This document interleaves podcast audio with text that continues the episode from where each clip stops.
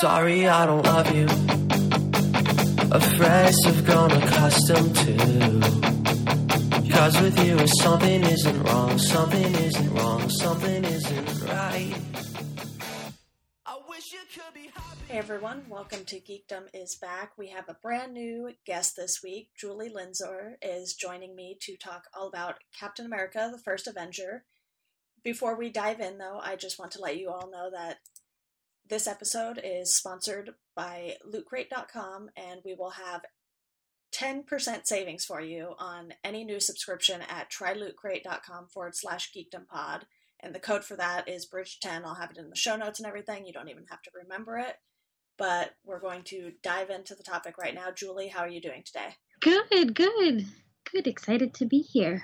Awesome. And I rewatched this film literally this morning just so it would definitely be fresh for me. And I know you are a big Team Cap person, so it felt like a good fit to have you on. And for those who might not know, I've been writing for Hidden Remote for a bit now, and that's how I know Julie through the lovely Slack group that they have going there. Yes, it's that that's new actually. We we just started doing that recently, so it's been really beneficial. Yeah, it's like I came on right at the right time because I was just like, I really want like an active Slack group to be in because I had a friend who tried to set one up for a bunch of music industry people and it like got going for maybe a week or so and then just very quickly fizzled out. So I'm glad this one's sort of still going strong and everything like that.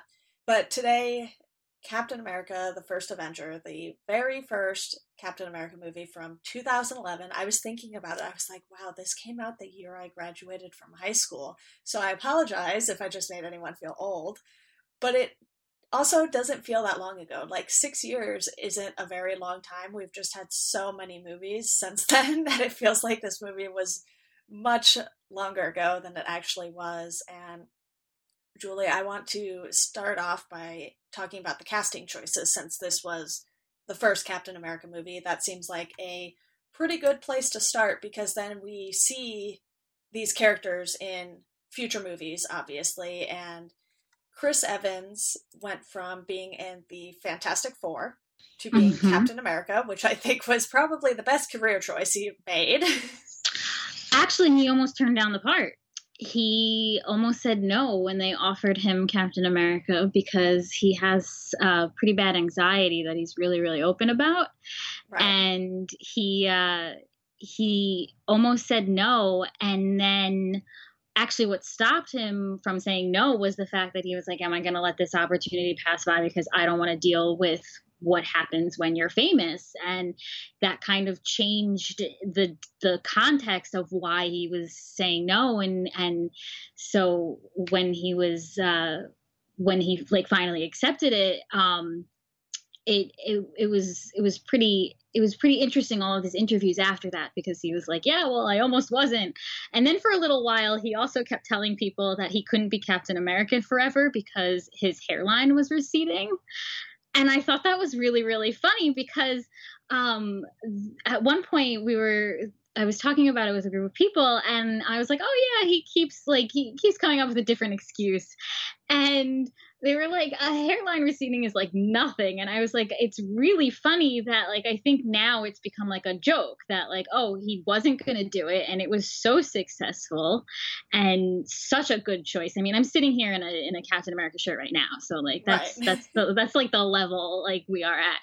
Um eh, but it's it's reached its own you know it's very meta in a way. Disney i don't know i think they incubate all the chris's in a lab or something because every single one of them not only suits the role that they're chosen for but it just it it feels like it like collapses in on itself. Like it's you're like oh i don't know why i didn't think of that you know every single time. And everyone in that movie is superbly cast. I mean you know you could go you know start start at chris evans but i mean everyone uh, you know hayley atwell also she was she wasn't anyone but Yeah. you have even background characters who like jenna coleman is famous now and she was just one of the dates to the, the dance that you know bucky brought um before he shipped off so you know but and that and that's where Captain America itself, I, I've found that the movie itself has gotten better because of the sequels that have built on it. So, you know, you look back and you're like, oh, wow, I didn't even notice, you know, the continuity is just almost flawless. Yeah, and we've seen Chris Evans as Captain America fully in five movies, and I know he has some little uncredited scenes and spoiler alert obviously for not only this movie but also a Spider-Man Homecoming real quick here. He does PSAs in there. So he's credited in the Spider-Man movie even though he's not really in it in it. So we see him pop up in all these different places and he's obviously a huge part of the Avengers. Too. He was in Thor Dark World also because yeah. Loki changes into him. He was the big cameo of that movie. Um which that's the other thing you know he his own movie takes place so you know so far in the past that there aren't cameos you know the, the cameo is the tesseract i guess because his whole movie sets up for so much story yeah, and obviously Stan Lee is going to do, his little cameos in every single movie. So Oh, yeah. That's that's expected though, so it's not really a surprise. It's just kind of like, "Oh, what's Stan going to do next?" and it's one of those things, but this ended up making 370.6 million worldwide and when you think about it, this was still really Marvel getting their bearings and everything with these big blockbuster movies because you know Iron Man I believe was in 2008 and The Incredible Hulk and then you got Iron Man 2 even before this I think.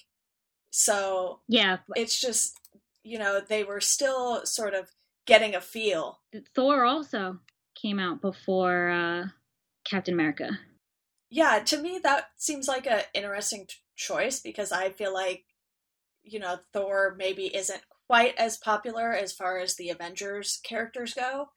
And to have something like the Incredible Hulk and Thor come out before Captain America, you know, looking back on it now, it's just kind of like, huh, that was that was interesting. and I think with this one, they sort of really started to figure out where they wanted to go. And like you said, it's quite a bit of setup and everything like that. So we're getting, you know, him and Peggy Carter, and we even get Dum Dum Dugan in this movie, and at the very end, we get Nick Fury. And I think the fact that they sort of took the time to introduce Nick Fury was a smart choice, especially because he wasn't around in that time period in the, you know, first portion of the movie and everything, or the main portion of the movie, I should say. And looking back on the movie, there's definitely a lot more things I noticed that I probably didn't notice, you know, like in the midst of the hype for the movie and everything like that. And after seeing so many more Marvel movies since then, looking back on some, you're just kind of like, yeah, maybe they weren't quite as good as I thought, but you also have to yeah. remember they weren't as good at it yet as they are now. So I think, you know, let's talk about the storyline very briefly here, actually. Red Skull is sort of the main villain here, and I found with a lot of superhero movies, sometimes the villains fall flat for me, and I wouldn't necessarily say Red Skull did that here, but it's just like it kind of felt like there was all this build up to the character, and then it was just like, all right, he's here. and it's like you kind of know it from the beginning what did you think about the choice for Red Skull to be the villain for the first Captain America movie? So the because the the war itself, I mean, you know, Steve's nature in general was just to to get there and to to fight. He he felt left out, but he also he just you know it's he he wanted to stop the bullies, um, and I, think that again, it, I feel like Red Skull was is is better now than he was when I first saw the movie, actually, because now you know all of the struggles that occurred with the, you know, super soldier serum and you know especially what what continued to happen to the super soldier serum like with bucky. And i, think that in the the first the first time i saw the movie i was not impressed at all actually okay. and um I I still I will openly tell people that that movie is boring. Right. Um, there's a lot that happens, and the pacing is really bad, really bad. For like you said, they were they were figuring themselves out, yeah. but there's so much like like that the scene where they won't let him do anything so he's a part of the chorus line. Yeah. that goes on forever forever. You could literally fast forward it because it, by the time they get to the howling commandos and all of that stuff you you've had enough. Everyone's had enough. And i don't think that that was their intent. I don't think that they were trying to irritate everyone but you really do sit there and go you know everyone complains everyone complains about every superhero movie. Oh there wasn't enough action. And i'm not sure what that means in certain contexts of certain movies because like without the dialogue the action doesn't make sense. Right. and so they had to they had they had to make us fall in love with pre-serum steve. So i get all the time spent before that but after i feel like one or two showing him going around you know we didn't need a whole i mean that montage lasts like 20 minutes it feels like if Yeah. not that. You you know a good chunk of the movie is used just just showing him going to different you know states and talking to people. And and you really there starts to be a disconnect i felt like between the start of the movie and the middle of the movie. And i mean it, it's pretty common for the you know this the second act and everything to to have issues. But what was interesting ab- about red skull specifically in in the larger story is that he, it wasn't about him it was about hydra we, which has become like a focal point still. And i think that i think that having a an actual face to pin on hydra was really what disney was after.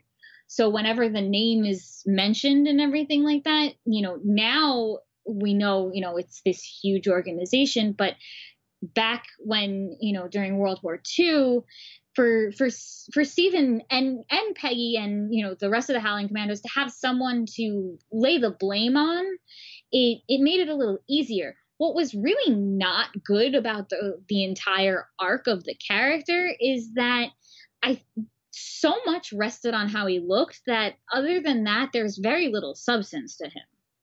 He he first of all he comes in and he goes out by you know the last couple minutes of the movie and it's very like anticlimactic in a lot of ways right. the, the the climax is that you know he he has to go down with the plane you know so you're I, don't know if their intent was to leave you wanting more which might have been in which case they succeeded but you finish captain america and you're kind of like okay what's next which we know Right. what came next but I think that with that being so much of the focus, they lost a little bit of the story in between. I mean, now also they, you know, they're they have a pretty, you know, packed group of, you know, writers and directors and you pretty much know who's going to be doing what. So, yeah, they were they were getting their bearings, but at the same time like they'd done like you said three three movie yeah, they had done three movies before that. They should have been a little bit more on their way. yeah, they, they might have even done four with the two Iron Mans and then Hulk and Thor, unless we just want to disregard Hulk.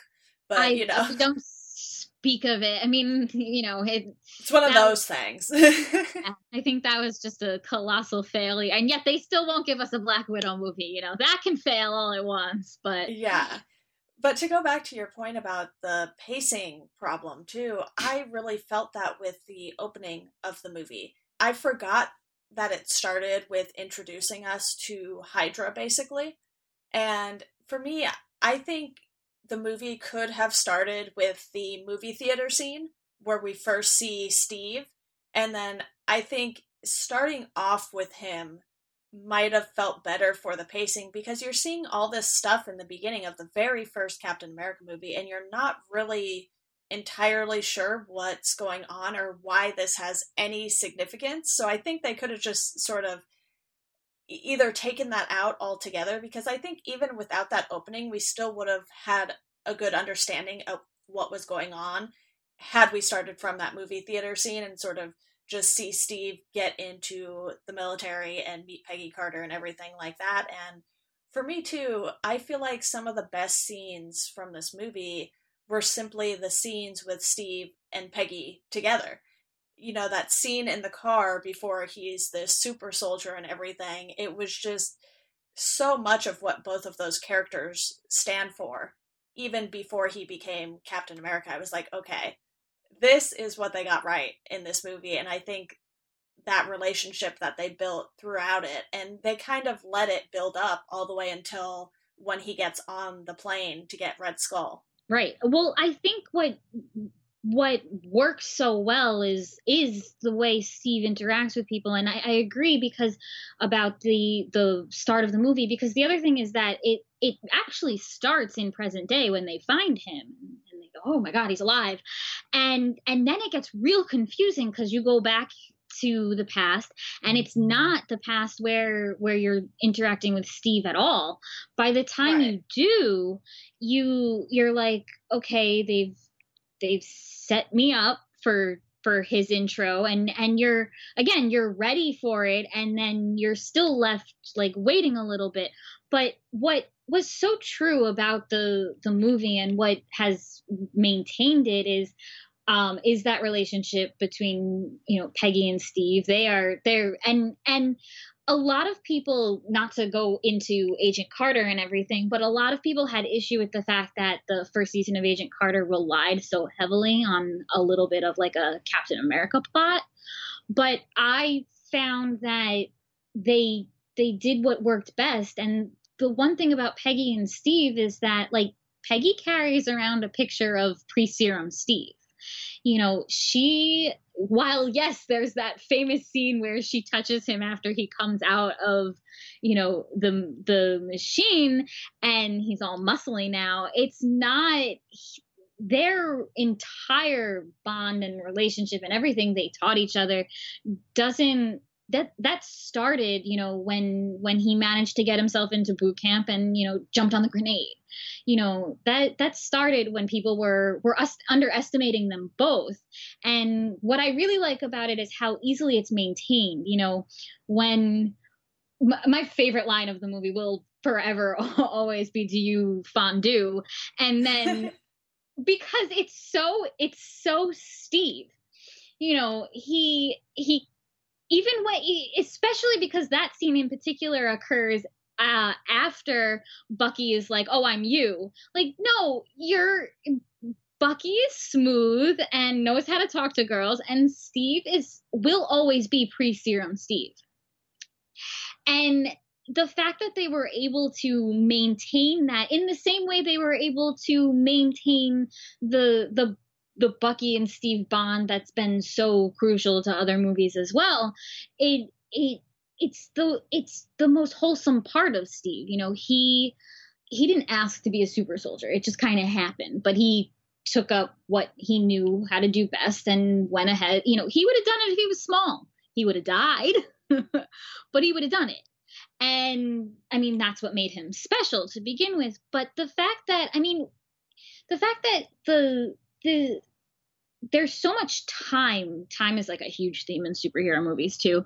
Yeah. And it's a huge theme. And and you know the fact that when he goes and sees Peggy again in uh, Winter Soldier, that you know everyone has the same reaction. They're like, "Oh, Peggy," because it's not just what she meant to Steve. It's it's what he meant to her, and it's their entire history you know and and not because of what they went through. It you know it's because of you know again that everyone everyone just totally underestimated them. She was a woman and you know and disrespected. That's the first peggy scene we get. She punches someone in the face. It's right. fantastic.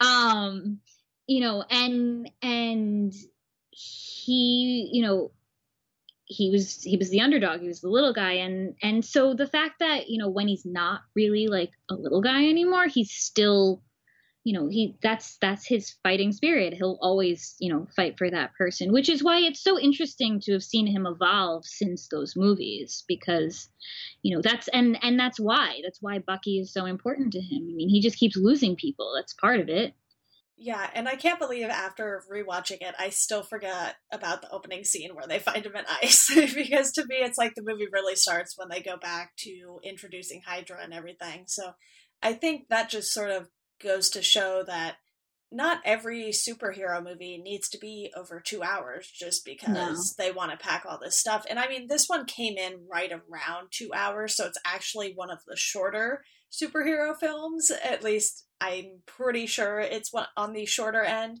And, you know, for me, I was thinking about this somewhat recently. I was like, whatever happened to the movies that were like 90 to 100 minutes and just sort of perfectly yeah. fit in everything they wanted to fit in. I feel like something like this could have benefited by a 20 minute cut or something like that. Like you said, Absolutely. making that montage scene shorter, making that introduction to Hydra shorter, and sort of just giving us a little more of Steve to start the movie, I think really would have helped this. And while there's a lot that doesn't work super well for this movie, there's still enough that works well to push it forward and bring us the Avengers and everything like that. And because they had already introduced Iron Man, Hulk, Thor, and now Captain America, you know, that sort of just made sense as the next move. And for me personally, I think I probably enjoy the Winter Soldier the most out of all of the Captain America films. And I think it's just because that's when they really, you know, got that core group of, like you said, directors, writers, and everything. And they sort of had things down by then for sure. And I think what did it for me in this was simply the fact that Hayley Atwell played Peggy Carter so well, and I think she was able to bring out more in Chris Evans as Steve Rogers than she could act any... against a rock. yeah, yeah. So, did you actually know anything about Captain America going into this? Because for me personally, I've been getting really into comics more so. I want to say in the last two or three years than anything else. So, you know, back in 2011, I probably hadn't read more than a handful of comics, if that. And I don't think any of them were Captain America comics if I had read some. So I think, you know, these movies just do a good job of getting people to dive into the superhero and comic book culture. And I know for me, the movies did play a big role in that. But do you read the comics? Are you, did you know about Captain America before this? I had not read the comics, but I did know about him before for a couple of reasons. Um, well, first, I'm going to age myself because you mentioned that uh, the movie came out when you graduated high school. The movie came out while I was in college. Okay. And um, uh, I remember when when Iron Man came out, I distinctly remember going, "Oh, this is so like something." You know, I you know I always liked Batman and all of that stuff, so it was kind of like, "Oh, of course, this is something I would be interested in." But my scope of knowledge, as far as like Iron Man went, I really I really didn't know much, and I, I, Robert Downey Jr. did a really good job of making me go, oh, okay, I need to go investigate some of this. Now, with Captain America, you kind of always know who he is. Like, I feel like it's just one of those things that, like, you're aware of it, but you right. don't necessarily, like, know about him. And I. I can tell you, like, I wasn't interested. Like, when the Fantastic Four was going on and stuff like that, I was not into any of that kind of stuff. I was not curious about it. It didn't strike my interest. By the time that Captain America came out, I, you know, I had seen all the other movies and I I knew a mm-hmm. little bit more about him at that by then than I did about any of the other um comic characters for a couple of reasons. One was that Stan Lee created him to, you know, fight the Nazis. And that was always like an interesting talking point, especially while you're in school. It's like a great way to get people to like pay attention and stuff like that. So, you know, this the the rise of comic book culture and its forms of media has been happening for a while. And so he had an advantage because of of the character he was playing, but I didn't I really didn't know very much about Steve Rogers and then after seeing it I like the movie itself didn't didn't impress me and I was much more interested in the Avengers just because I was curious to see them all together. And then it was more it was more the Avengers that made me start to like investigate like Steve and and everything like that at least in in his comic book form. And one of the interesting things about him is that you know he the the stories themselves i mean you know he was he was created you know by a little jewish kid who wanted to like you know he who wanted someone to protect him and you know that's very similar origins in a way to the two guys that created superman as well and it it's such a fascinating thing to study because you have it's it's it's its own relic of of you know the the past. It's its own way of understanding what you know what the feelings were in in world war ii and stuff like that. And but then i didn't really want to go too deep because peggy carter in the comics is not very likable. She is actually quite annoying. and she's very much like obsessed with Steve in the way that comic book writers tend to write women. So I kind of felt like like I was I was happier with Disney's version um, which is usually the case with most of their stuff anyway. Um, I was I was happier to accept Disney's version than to like tarnish what I already you know knew. And what's interesting is they they kind of they kind of fell back on a little bit of like a, a, bad habit with introducing Sharon Carter at all. Um, and I I think that's interesting. I think that there's there's a there's its own reasoning for that, but I do think some of the like the expectations of the comics do affect what they choose to do and don't do in the movies. And i think that plays an interesting um, role in how the rest of the the world is you know created. Like i said the movie was so bent on explaining how the avengers came to be that i think that it lost sight of itself a little bit because, you know, I think that's why we spend so much time with the Tesseract, so that when Loki's running around New York wielding it, it's not like this mysterious object. We're supposed to be afraid of it. We're supposed to be upset that it's, you know, that that Steve and the Tesseract came out of the ice. You know, it and and I I think that I think that's where some of the, you know, origin stories are hard. Yeah. and and very few movies get it right. You know, Iron Man got it right. Wonder Woman got it right. You know, they they're they're hard. They're we know these stories, you know, that that's why, you know, Spider-Man had such a hard time to begin with. We've seen we've seen oh my god, if I had to see another Uncle Ben, I would not have handled it well. I like you, you know what I mean? You yeah. You get bored of the, you know, all of these superheroes have origin stories, except for maybe like, you know, uh, you know, T'Challa and, and Thor, who are just like they're born that way. um, and I I think that you know where the advan- where where Captain America had the advantage, it also had the disadvantage, and you know the other thing is that people weren't used to at in even in 2011, which wasn't that long ago, like the the steady pace of these movies in the sense that like yes, we get like two, three a year, and there was like a lot of fatigue. I remember like oh another one. and it's hard not to fall back on that too like oh okay well we already know about captain america we know that you know he became a super soldier and you know that's his power. And you know he he's patriotic and truth justice and all of that stuff. And I, and i think that that that's why like the the movie itself had had so many issues in terms of viewing it because you're you, you are you're you're fatigued you're bored and and there's not like I I I don't know. I feel like like you said, if the movie had been cut by a lot, it would have been it would have changed it would have changed a lot actually. I think that they also could have upped some of the other characters, like Howard Stark could have been in it a, even a little bit more, I think, because Yeah. young Howard is hysterical. And it also paints a picture for why Tony feels a certain way about Steve.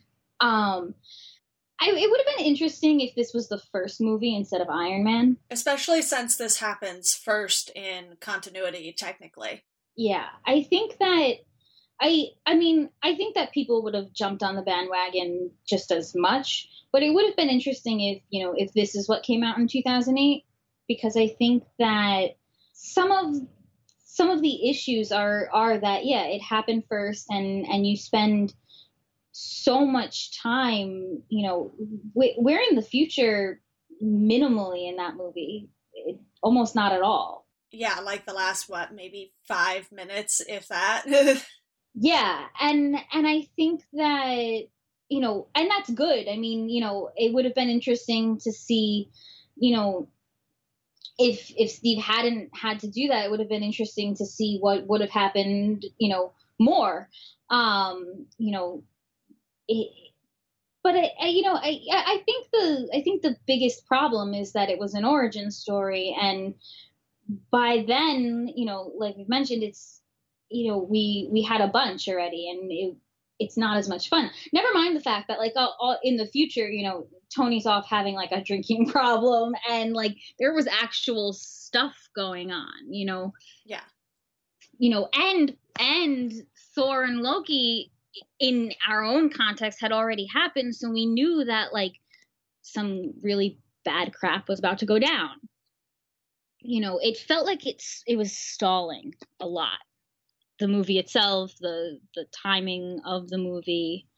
You know, they they had to introduce him, but you know, and I think that I, that's why I find it interesting because going into the movie, I, you know, you know who he is, but you're, you know, certainly they did a better job with Steve. I definitely didn't know much about Steve Rogers himself. You know, you think of him more, I think, on the the level of like a like an alter ego than you would some of the other characters and i think that that's part of what made learning who steve is interesting because like even when i talk about him i don't it's not like oh he's captain america. No he's steve rogers. He's that that's that's the cusp of it. And i think that um you know i think that's again that's what makes learning about the story. Like when winter soldier came out i did look up some stuff about that movie because i wanted to understand what might be happening in the context of the larger mcu and you know your friend coming back from the dead would be traumatic for anyone but the the the bucky steve thing is very you know it's so different from some other stuff you see in movies. Um that like i needed by then i needed to learn more about who you know james buchanan barnes was as opposed to steve. And you know that i think that's part of it too. Steve doesn't really need a lot of context. Like we know who we know who he is because of who he is. He's you know it's like superman but different. He Yeah. happens to walk around with a shield and his name is captain america. You know it's one of those things that like i'm fairly sure his shield was on shirts before it was like on shirts. You know what i mean? Like yeah. At least in my subconscious it's you know he's the marketing for captain america has existed before the movie did. Um which would make sense. I mean his you know the the comic books were very popular. Um but yeah i don't i, I think that I, I I think that the live action version is a lot more intriguing. I think that there's a lot of depth that the actors themselves bring Right. to these characters that make the more two dimensional version difficult. I think that what's interesting is seeing, you know, these comics get new writers and new editions all the time. And what's interesting is seeing, you know, what the people who play them have to say when the comic does something ridiculous, like have Captain America be Hydra in some weird, you know, alternate universe. And um you know, I and it was funny because Chris Evans tweeted and he tweeted something like "Say it ain't so," and like like that was the and even something like that like while yes okay he's you know he's the actor behind it but at the same time it's like you could see like if steve rogers learned how to use twitter like that's how he would speak you know and i think that that's part of what makes these what makes these characters so like I don't really separate the two. I can separate the comic and the movie. Yeah. And I think one is better than the other, but I I don't think that there's a whole lot of like separation between the the character that Disney created and then the Chris Evans that Disney sends out into the world. Yeah, and with the comics too, they get so many I don't want to call them do-overs, but they just get so many different runs for the same character because the comics have been running a lot longer than we've had live action movies. So when they take storylines from the comics and then sort of change them into a way that works better for what they want to do with the movies, I think that's something that while diehard comics fans aren't necessarily the most fond of, it's something that I think a lot of the general public will forgive them for, like in Civil War. It doesn't end at all the same way that it does in the comics and everything like that. But if they had it end that same way, you know, they wouldn't be able to move forward with the same plan they had for the movies. And I think as someone who really enjoys both the movies and the comics, I definitely don't take it, you know, personally or anything when they don't do exactly what the comics did because I feel like that would sort of just be boring it's like, okay, well, I already have the comics, so why do I need a movie of the exact same thing? And I think what they're doing now is probably better because you're getting these characters, but you're still getting two different versions of them. Like, I don't think we'll see the Hydra cap anytime soon in the movies or right. anything like that. And I think that's fine because there are so many villains you can pluck out of the comics and they make really great transitions into the cinematic world and everything like that. And I think with Captain America, I admittedly haven't read too many Captain America solo comics, but I have read some Avengers stuff, and it's definitely a very different dynamic because you have all of these alpha males and Black Widow mm-hmm. in the Avengers, and you know, it's like, okay, Tony wants to be in charge, but Cap is Cap. and it's like you get this totally different dynamic, but when you just have the Captain America solo movies, and obviously Civil War felt a lot more like an Avengers movie. Like sometimes I forget that was a Captain America movie just because it had literally everyone in it. so Chris Hemsworth hasn't. he hasn't he hasn't forgotten. He he won't he's mad at the Russo brothers. Thor wasn't included. that is true, but you know, then they put Ant-Man in it instead and then gave us the introduction to Spider-Man. So there was a lot going on in that film, but I think with this and the Winter Soldier, they sort of try to find that balance between the comics and what they want to do with the movies. And while I don't think they necessarily hit it out of the park by any means with the first movie, I think they grabbed people just enough to keep them going to the movies. And I think then with Avengers, that's sort of when they started to sort of scale things up and everything. And then the Russo brothers did the second Captain America film. And it seems like people aren't quite as tired of these movies as they maybe seemed like they were at the beginning, like you said. And I do want to talk about some of the effects and everything, but before we get into that, I want to let you all know a little more about Loot Crate. So, for all of you listeners of Welcome to Geekdom, Loot Crate is offering an opportunity to save 10% on any new subscription.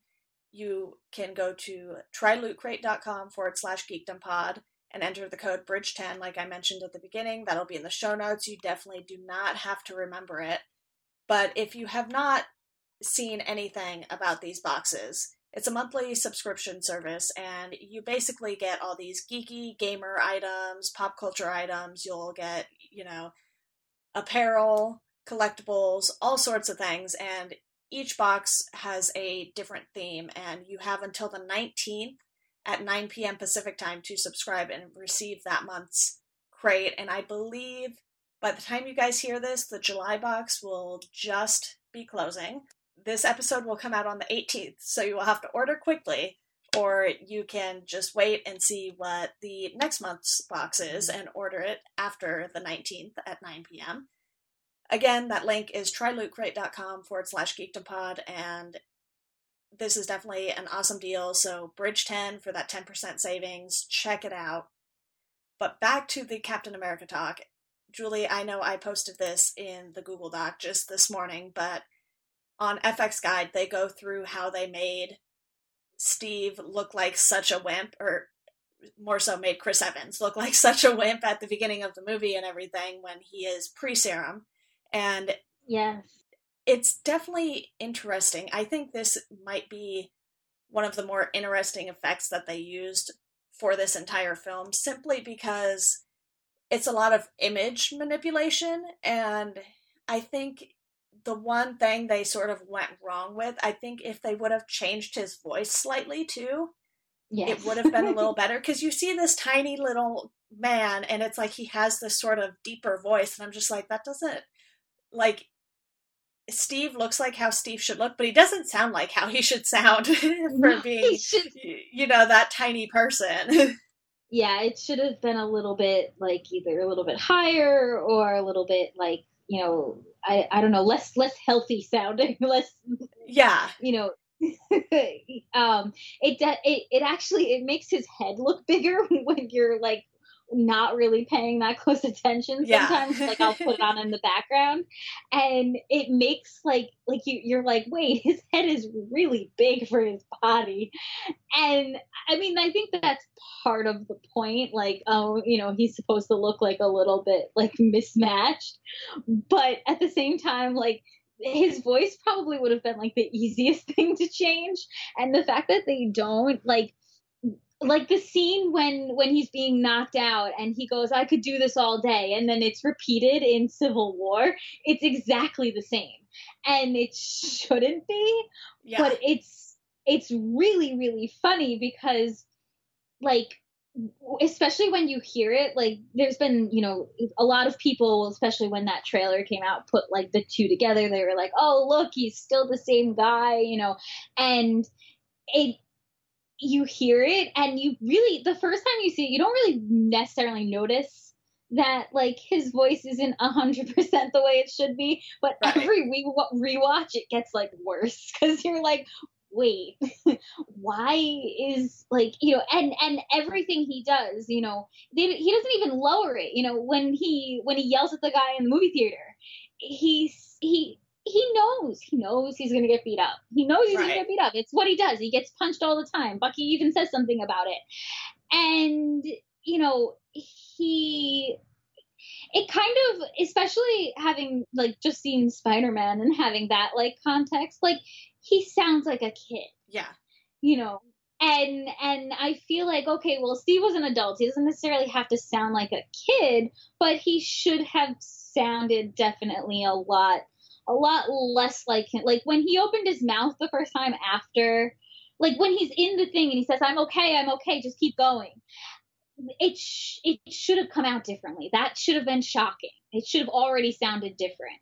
You know, the but but again, I think that's where like the movie was. They were focusing on him, you know, becoming Captain America, and so the the bigger focus became, oh, okay, he has to get strong and you know they i think they missed little things. It would be very interesting if the movie came out now with what marvel knows now right. and how different it would be it wouldn't make sense but and they didn't even necessarily have to raise his voice like a full octave or anything no. crazy like that. They could have just done it like you know make it a little higher by a couple pitches or a couple notes or something like that. And I think it would have sounded a bit better just for the way he looked because I know sometimes there are people you'll look at them and then you'll hear them talk and it's just like it it doesn't seem to match up with what you thought they were going to sound like in your head and I think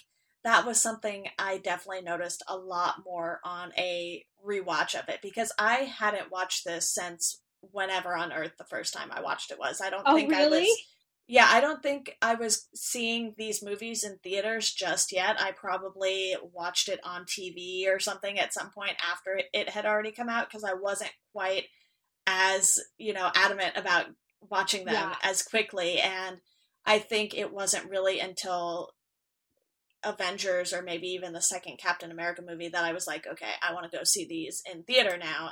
And I think with the visual effects, even though it was only six years ago, there's still been so many improvements in technology since then that I think looking back at some of these movies that were trying to be more advanced in the technology they use and everything, sometimes it'll look a bit more off than say watching something like Star Wars from the 70s and 80s when they did the first trilogy and everything because back then they didn't have like any of the technology. So they had people in costumes and they were doing all sorts of these things that didn't necessarily require visual effects done afterwards. And you know this article it does a really good job of showing you how exactly they did it. You know they have before and after photos and then they have one with a body double in there and I think, you know, anyone who is interested in the visual effects aspect should definitely go read this article. And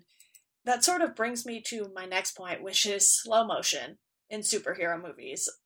I'm sort of really over it at this point, And I know it was used in Wonder Woman, like when she was crossing no man's land and stuff like that, but I feel like it's becoming increasingly unnecessary because it's like just show me the action in real time and it'll work just as well. It'll probably actually be more impressive in real time because in real time I feel like you would be like how did they do that?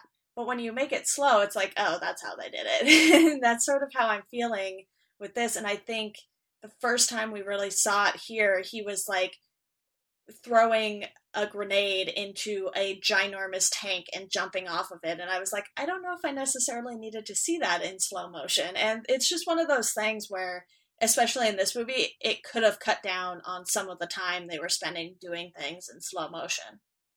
Well, the funny thing is, in so after the the lab is attacked and he has to go running down the street, that is, I feel like, the pacing that the movie should have been. I mean, the, Yes. the scene itself lasts too long too, but he's you know he's still in his old clothes and he's a No bigger shoes. guy now.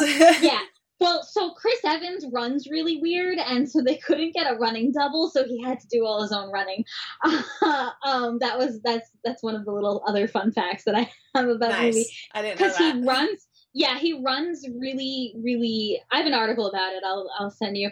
I, it's actually on Hidden Remote. Um, he runs really straight, Okay. so they it's not like your average person tends to like like move their body like forward a little bit when propelling themselves forward so they couldn't find someone who could run straight like him so he had to do all of his own stunts in that regard and so what's funny is that would have been a scene where you could kind of see them being like oh okay let's do some slow motion because this is him in action for the first time Right. and they, they don't.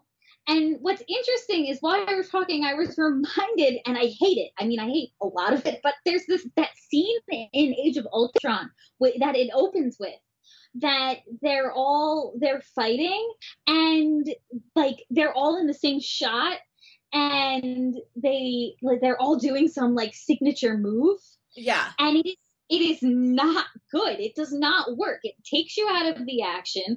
There's no sound because they they they want you to be like, "Ooh, how cool!" And you really just sit there and go, "Okay, I'm over it. When when are we getting to the next scene?" Whereas, like there there were times in Avengers when they were fighting that they did use slow mo, and I thought that it was effective because you couldn't really tell what was going on.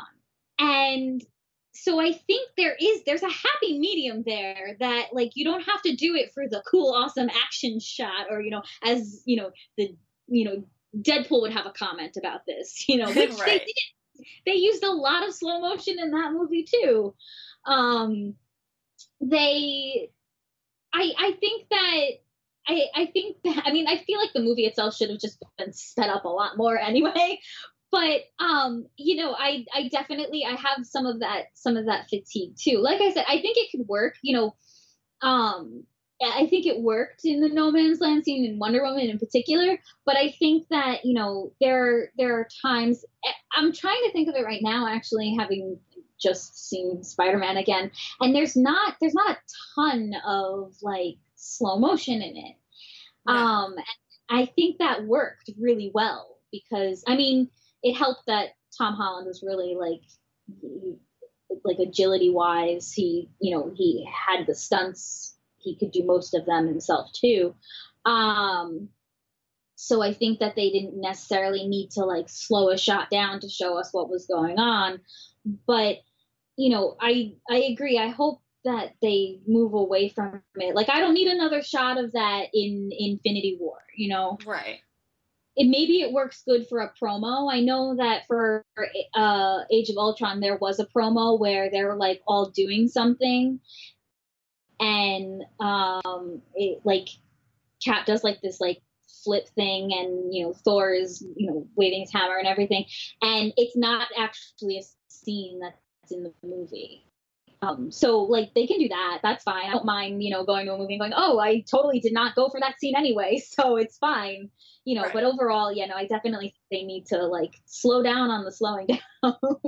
yeah, and it's just it's just one of those things that has sort of started bothering me more recently because then you start to notice how much they use it, especially when you go back and watch things which I'm normally not someone who will go back and reread a book or rewatch a movie just because I've more so been doing something like that specifically for this podcast. It's like, okay, if I'm going to be talking about something I haven't watched in, you know, five, six years, I'm going to go oh, back yeah. and watch that just to be sure I am talking about the correct things and everything. But otherwise, for me, it, I'm just like, there are way too many things to consume all the content don't have time to rewatch stuff. I know I have some friends who will probably rewatch the same movie like five, six, seven times, whatever. And, you know, maybe Star Wars might be that only kind of movie that I'll rewatch multiple times for me just because there's so many of them now and so much happens that in order to remember everything, you sort of just have to keep watching them.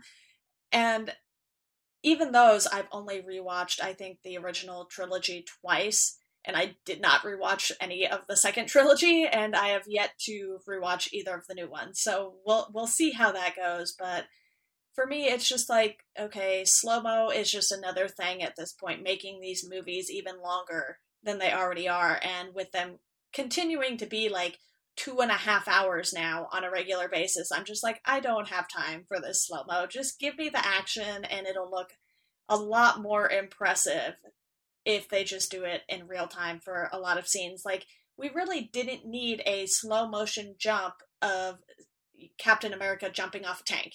Like, that seemed unnecessary to me. I was like, just let him jump off the tank. Like, that doesn't need to not every explosion needs to be in slow motion and you mentioned it with deadpool and i think if I'm remembering correctly, with Deadpool, he would like talk during the slow yeah. motion. He, so he, I, well, it depended. Sometimes it was like just to like get the effect of like, oh, it's an explosion or you know whatever was happening. But yeah, most of the time he would narrate um, as if like he was watching it with us. Yeah, and I think for something like that, it's obviously a little different because they're doing that narration. But when it's just like you know the explosion sounds and the effects and everything like that and you're not really getting anything out of the slow motion i think you know just cut that stuff just make it normal speed do that and you could definitely cut some time down on these movies well, but it's it's funny having just watched it you'll actually you'll you'll be even more like you'll have just seen the scene but the scene when the uh after Cap rescues Bucky and the rest of the Howling Commandos. uh, or who, the people who become the Howling Commandos, um, as they're they're walking back to the camp, and you know, uh, right that scene right before that, um, uh, they like decide to pronounce, you know, Captain America dead or whatever they say. And as they're walking back, that scene is slow because everyone's walking, but right. it's not in slow motion. And you you you feel the like in in terms of a build that was perfect because you're like oh my gosh he did it everyone's back. And he's not at the you know he's he's at the the front of the you know walking but he looks just like the rest of them you know? Yeah. He's not he's not in the like uh, uh, uh, he's not in the really bright um costume that they used for um avengers you know? He he's you know it's it's worn out now and it he it looked the scene looks really good. It comes out you know and it's one of those scenes that you can't you can't just like isolate it. You need the rest of the movie around it to have it but you know and you have you know bucky walking beside him. And the interesting thing is you know while you were talking i realize i'm i'm now curious how much they used it in winter soldier because the one thing is that with bucky also they didn't use a it wasn't really slow motion when he falls off the side of the train. In fact, no. he falls off and you have to kind of like move on. And you're like, what? yeah. This character who was with us this whole movie, you know, and I mean, you know, he's gonna, you know, you know, Steve's gonna have like a really bad reaction to it because, of course, he would. Um, and in, in part, it leads to, you know, all the other choices he makes. But you you really you don't get considering the again the pacing and all of that considering that and then everything else you really don't get a moment at that point in the movie to go oh my god bucky's dead. Like you know and and i think it's funny because if you look at like scenes that rely very heavily on that particular moment, like the Bucky reveal in Winter Soldier. It's not slow motion that they use the reveal. Bucky like flips over and then his mask comes off, and you know, it's like, oh, it's Bucky, but they didn't they didn't really slow a lot of that down.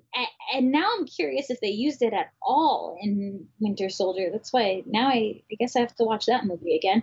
Um we'll just have to but, have you back on for another yeah. podcast. Okay.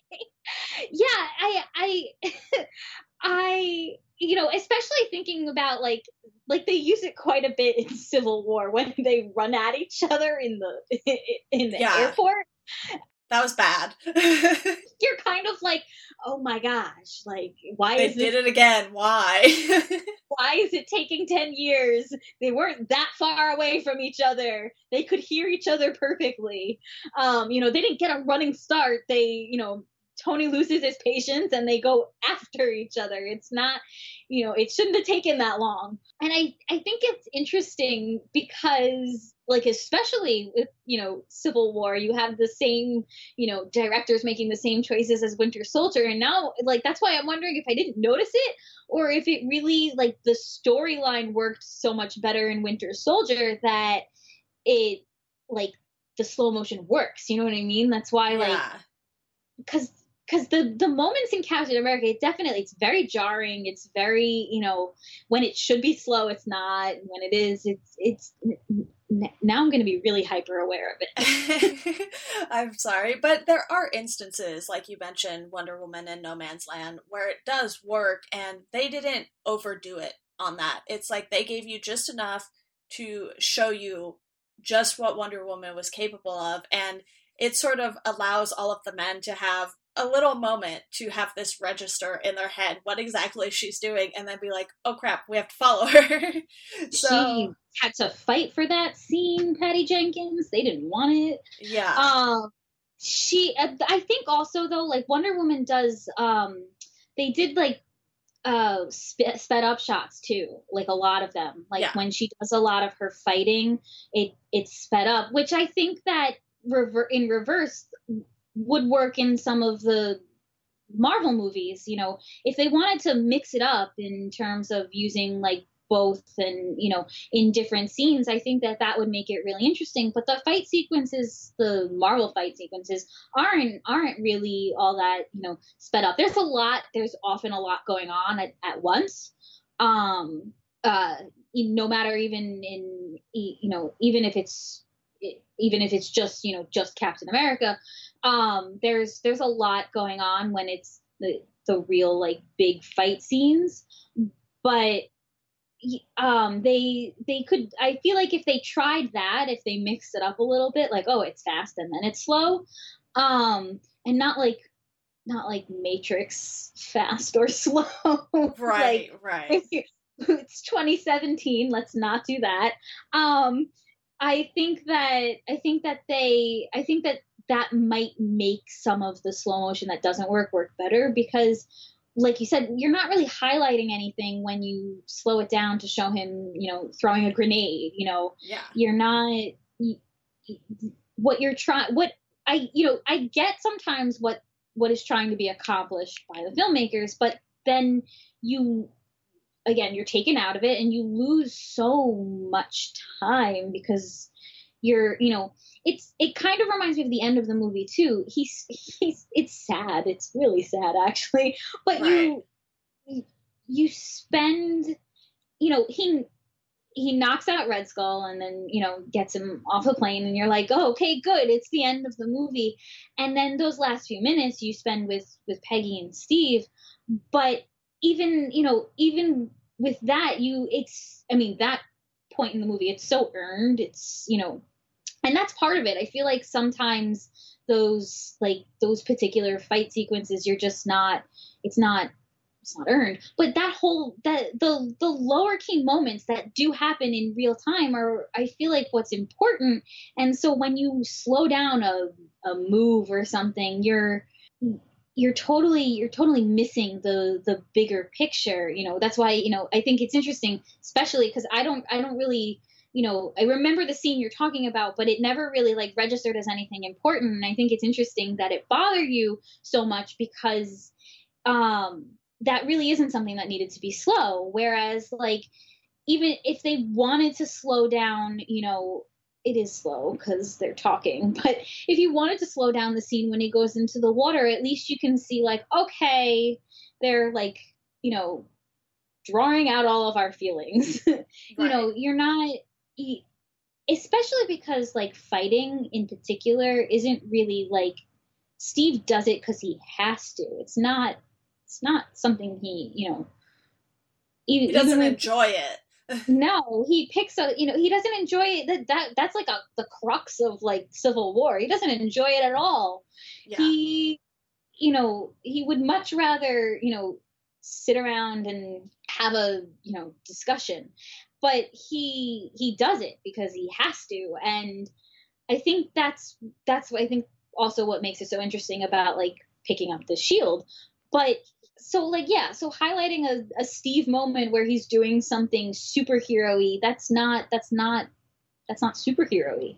That's not superhero-y steve you know telling peggy that he'll you know he doesn't know how to dance and you know they'll dance and it draws right back on that scene that you said is so good in the beginning of the movie with the two of them. Yeah, and I think the fact that they pick the more, you know, big explosions and everything to use slow motion for, but then they'll happily jump 70 years in like, you know, 30 seconds. it's just one of those weird things to me. And one other thing I want to note with the visual effects and everything, I did really like what they did with his motorcycle, how they had the fire coming out of it, and it sort of had all these little toys on it and everything, courtesy of Howard Stark. I think, you know, we get a lot more of Howard's inventions and everything, and that in Agent Carter, which I think it actually would have been pretty cool to see a little more of that simply because then we jump that 70 years and it's like, okay, well,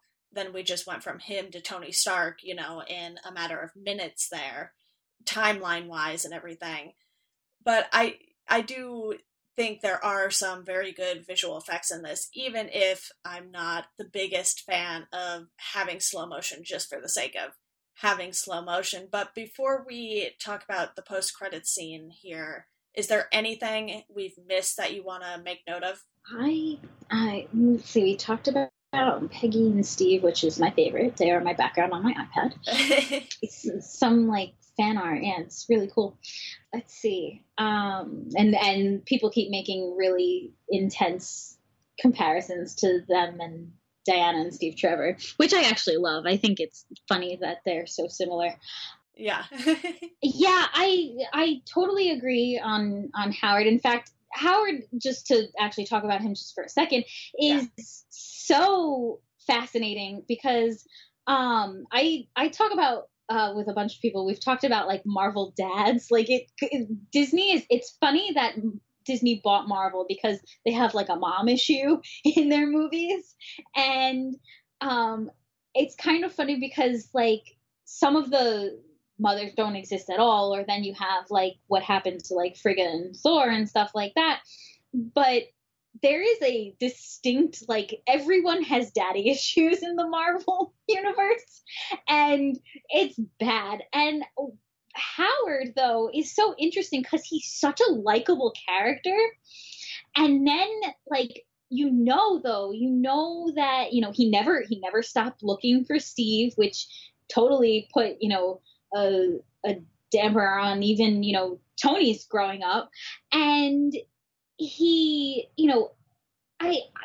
It, it's actually it's, it's totally a shame that Agent Carter didn't get more time to do what it was trying to do because even the you know even the idea of like Howard settling down is so funny to me because he's this you know he's he's Tony just his father. So he's this billionaire playboy philanthropist.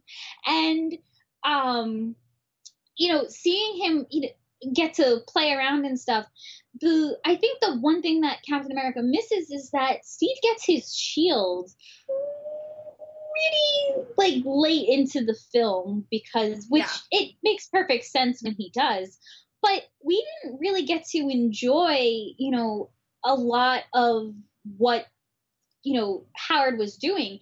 He was a part of making Steve Steve, but he you know he's out there tinkering with toys and stuff like that. And and it's you know you forget you forget that it's the 1940s you know?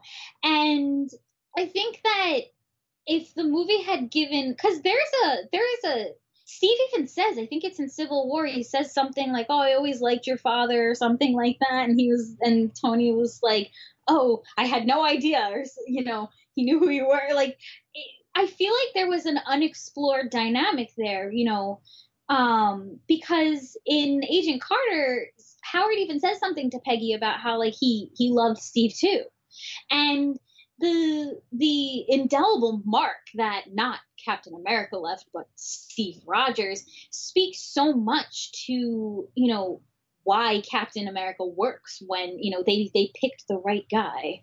Um, but yeah, I think I think that how, Howard, I'm always, I think they could make a series about Howard and I would probably watch it because as much as I don't like the way he treated Tony, um, I think that he, he's, there's so much unexplored. I mean, he was just as, he was maybe, you know, Tony might be smarter. I, I think Tony might be a lot smarter actually.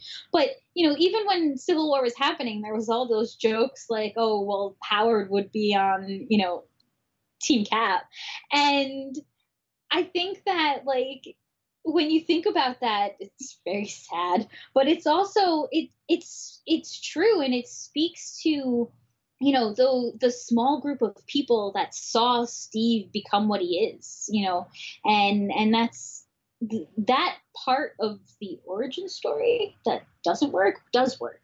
And i think that howard himself you know plays such a huge part in that that you forget you know you you forget that everything steve does and he uses and stuff like that it, it, it's all stark technology you know.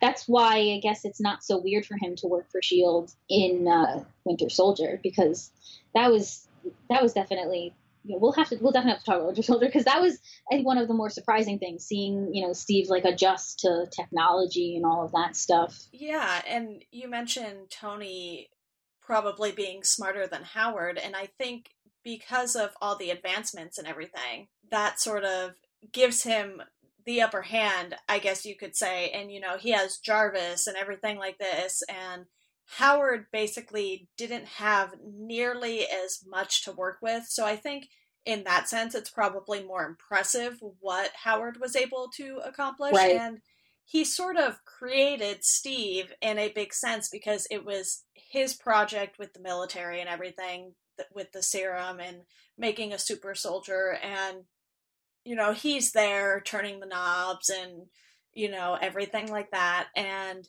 it's almost like you know steve was like his first kid or something Right. like that It was because- absolutely. That's exactly. That's why I think Tony hates him a little bit yeah because Steve came around way and and and not just his first kid, but like the golden child, like the standard that no one could possibly ever reach for whatever reason that that existed in in Howard's head, but because he he he didn't idolize Steve because he didn't need to, but he definitely he you know it, it very it's very you know Frankenstein and Frankenstein's monster, you know? Yeah. It's very except that he loved him. He was he was proud of his creation and you know he tell and it's interesting because there is there is that line he does tell tony that like he's the greatest thing he's ever made or something like that um and in thinking about the fact that like steve was the the firstborn um there that really feels very even more insincere than it act than it is and it is pretty insincere right. because he's equating you know tony to mostly inanimate objects. I think that that yeah that that's definitely he's, he's so steve and, and tony share share dad in a way that's interesting Yeah.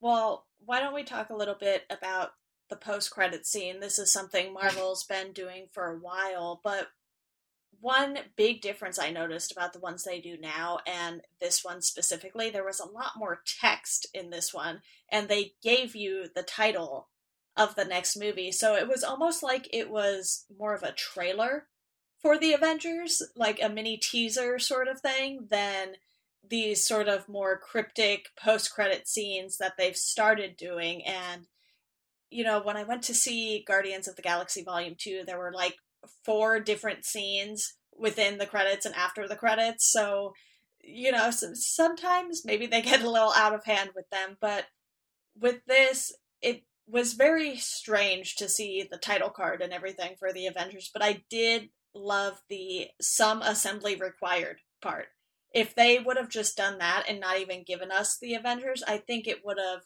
been a little more entertaining for me anyway.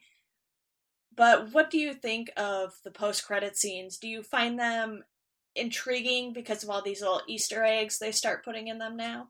So I think I I agree. I think that it would have been a lot better if they were a little bit more subtle, um, as because the movie's already called Captain America: The First Avenger. Right. Um, and what's interesting is I'm not, I was actually surprised that Guardians of the Galaxy did what they did because it's not like they didn't have any other Marvel movies coming out this year that they could have even, you know, the whole point of a post credit scene.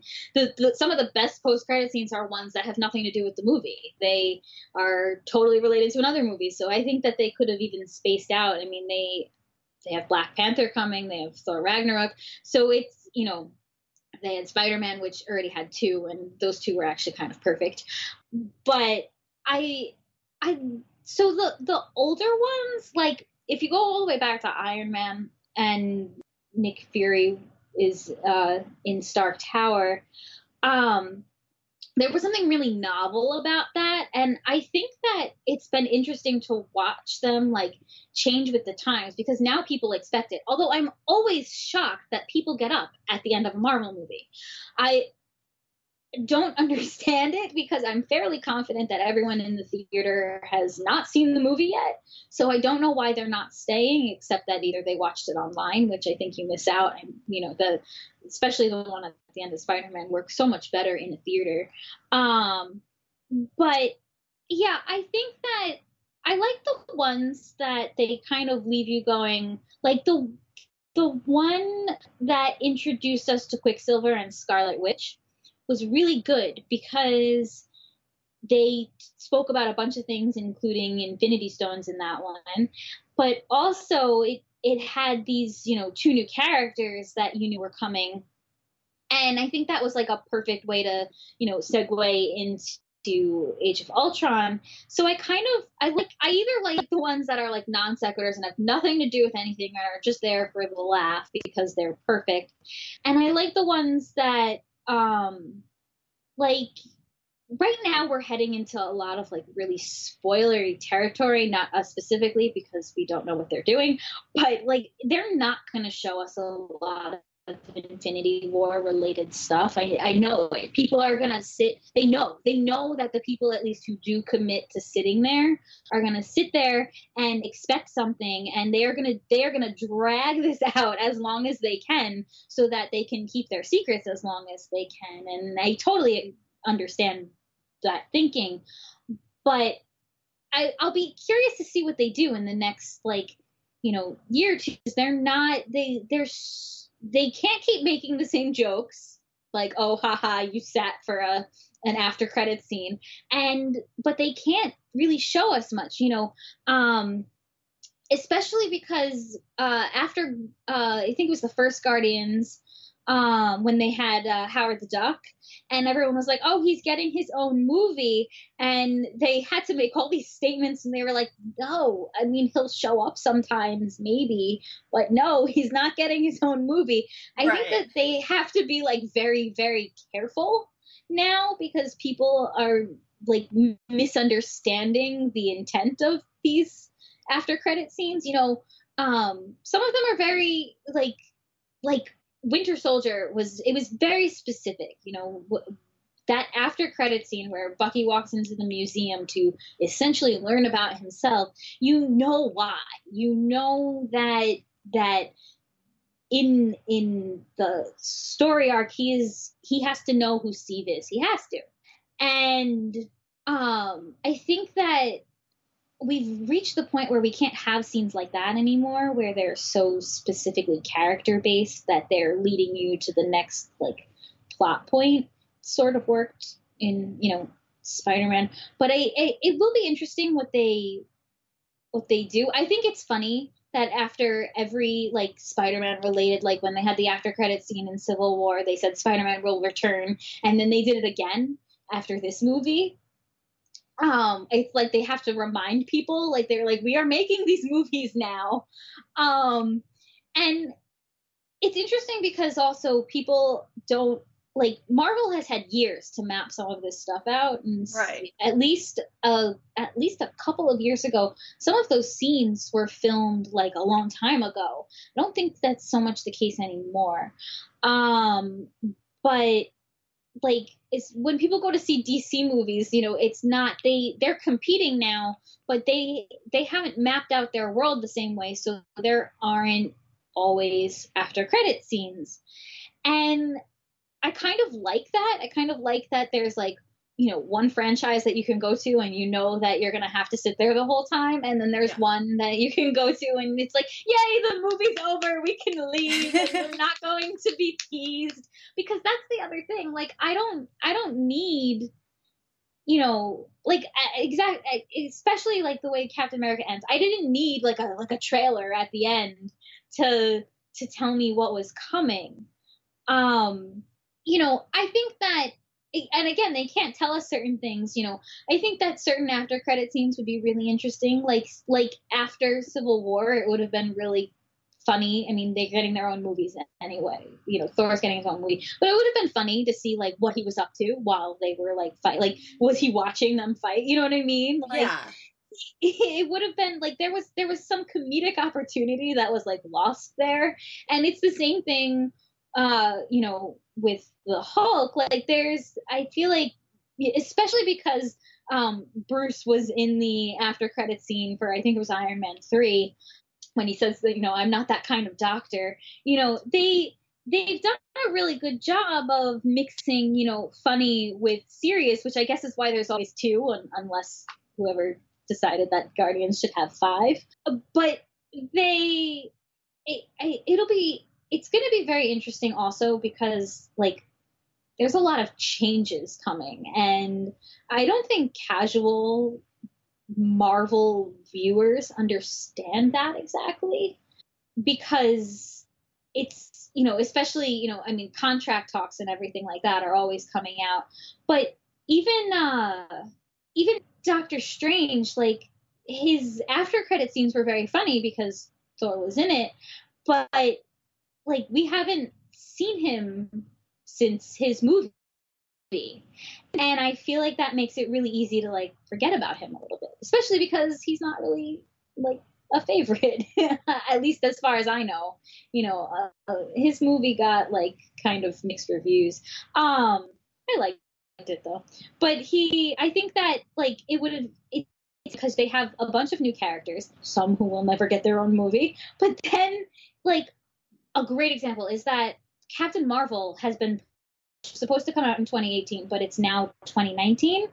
Are we going to see her in a you know in a post credit scene? Like, Right. you know, I th- think that she's in Infinity War. I do, but still, like, there's a, a several movies coming out before Infinity War, and so I I'm I don't you know I feel like they have the because they have all these movies mapped out and maybe they don't want to spoil certain things they still feel like they could show us some things like we should we should see captain marvel a little bit. You know they should start introducing that she's you know she's around. She she's in the universe. She exists. Because while they make people really happy i mean i definitely enjoy the after credit scenes but i think that they also um i don't know i there was a point where they definitely were a little bit more interesting. I'm I mean, I'm glad we've reached the point where we're also cracking jokes when they make them because I don't mind, you know, going a little meta.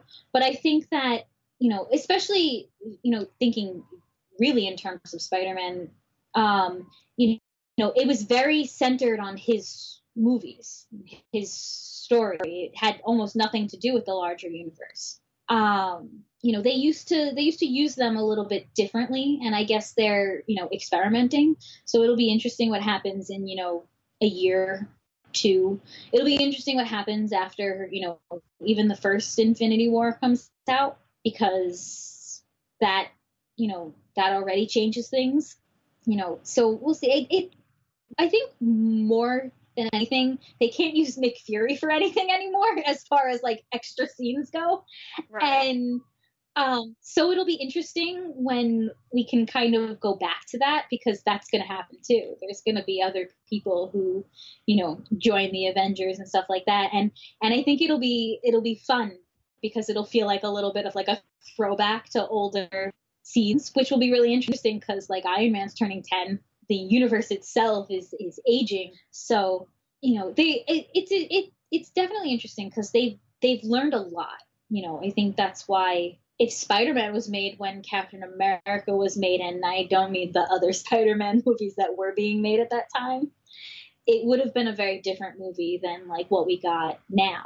Right. And this, so you know, they're they're definitely they're learning. It's slow, but I think that you know, I, I also think that few films, especially superhero movies, could be as like perfect as the way Winter Soldier is because of the characters involved. So I think that, you know, you're not really going to get as interesting. I mean, that's why even the post credit scenes are interesting in that movie because they're partially leading to somewhere else, but they're partially starting, you know, they're starting up the story that you know is is coming. So Yeah, and it'll be interesting to see what they do because Thor Ragnarok is the next film, and it'll be interesting to see if they have that lead more into what's coming in Infinity War, simply because, you know, Thor obviously takes place not on Earth, so that might be a better lead into something Infinity re- Infinity War related. But or that they oh yeah they used to have stuff with Thanos too. They don't Yeah. really they're not really showing him much lately either.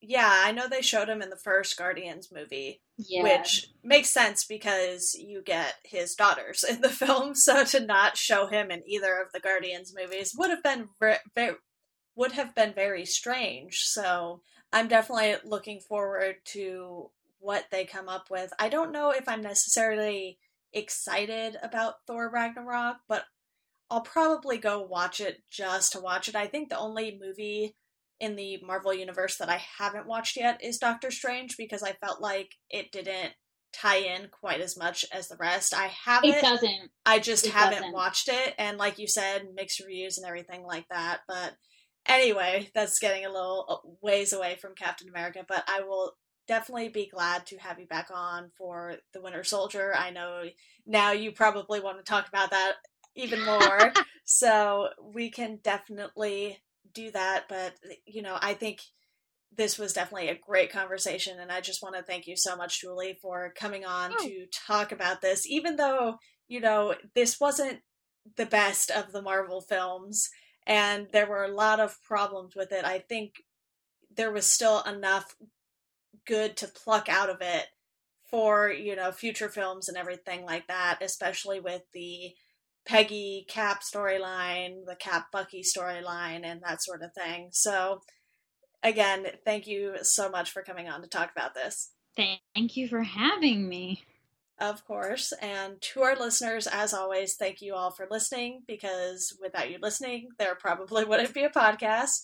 And if you guys could share this, just share the episodes you enjoy. I won't even ask for iTunes reviews. I mean, I think word of mouth is definitely the way to go for this. But if you guys could share it, that would be awesome. But in general, just thank you all for listening, and we hope you enjoy the rest of your day.